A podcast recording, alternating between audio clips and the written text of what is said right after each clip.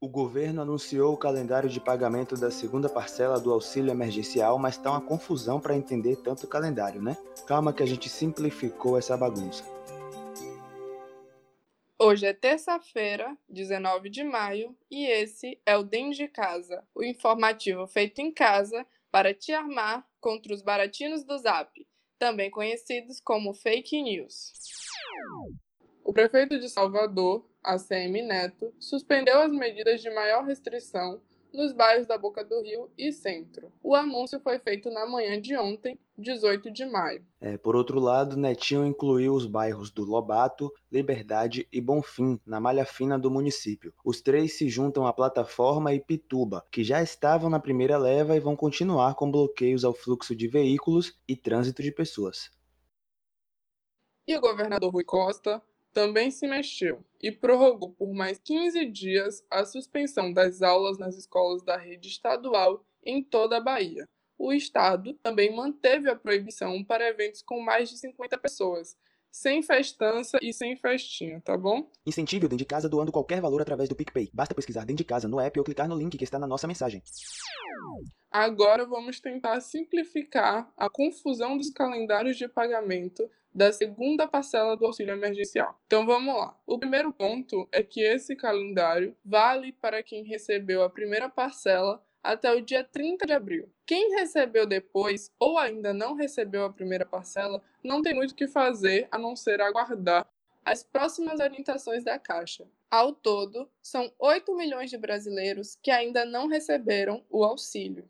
O pagamento da segunda parcela começou nessa segunda, ontem, para quem é beneficiário do Bolsa Família. Ontem, dia 18, recebeu quem tem o NIS terminado em 1. Hoje, dia 19, vai ser pago quem tem o NIS terminado em 2. Amanhã, NIS terminado em 3 e assim sucessivamente, exceto o fim de semana. E assim vai até o dia 29 de maio, que é o dia da galera que tem o NIS terminado em 0. Para aqueles que não são beneficiários do Bolsa Família, o pagamento será a partir de quarta-feira mas com algumas mudanças. A principal delas é que todo mundo vai receber via conta poupança social digital da Caixa. Mesmo se você recebeu a primeira parcela na sua conta em outro banco, a segunda vai ser na conta digital e vai ser assim para todo mundo para não ter chiada.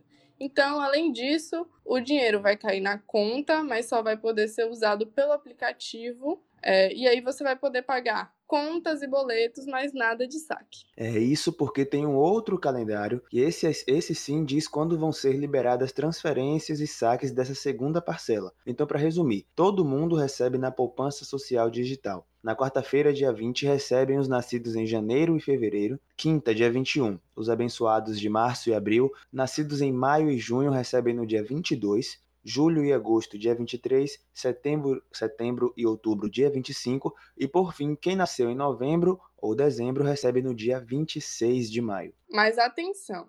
Para quem recebeu a primeira parcela em outra conta, caso o dinheiro não seja totalmente usado através do aplicativo, ele será transferido automaticamente da conta digital para essa outra conta informada no cadastro, de acordo com o calendário de saque.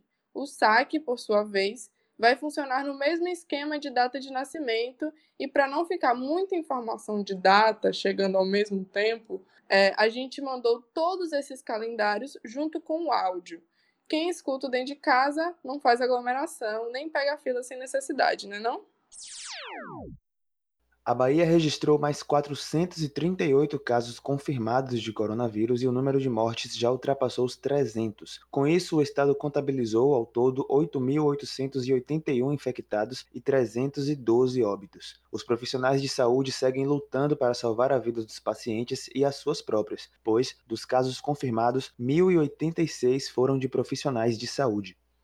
Em Simões Filho, região metropolitana de Salvador, foram registrados 15 novos casos de coronavírus em três dias, entre sexta e segunda-feira. O número de confirmações saltou de 50, 54 para 69.